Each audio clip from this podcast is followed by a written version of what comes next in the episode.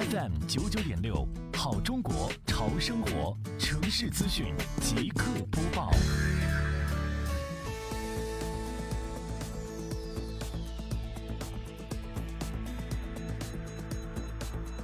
走在下阳村林子槽公园，河水清澈见底，河道两侧柳树成荫，给人一种心旷神怡的感觉。住在西湖区双浦镇下阳村的老村民不禁发出这样的感慨：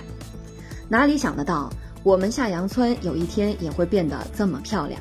下阳村地形酷似一张荷叶，水系发达，村民依水而居。美丽乡村建设成果离不开无水共治的成功开展，更离不开每个河长的辛勤付出。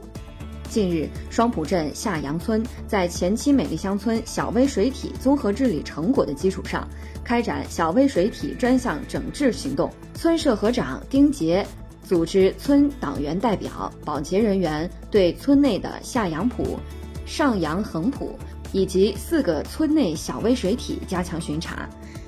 及时清理巡查发现的水面漂浮物、岸边垃圾、岸边杂草等，细致入微，持续擦亮下杨村小微水体美丽招牌。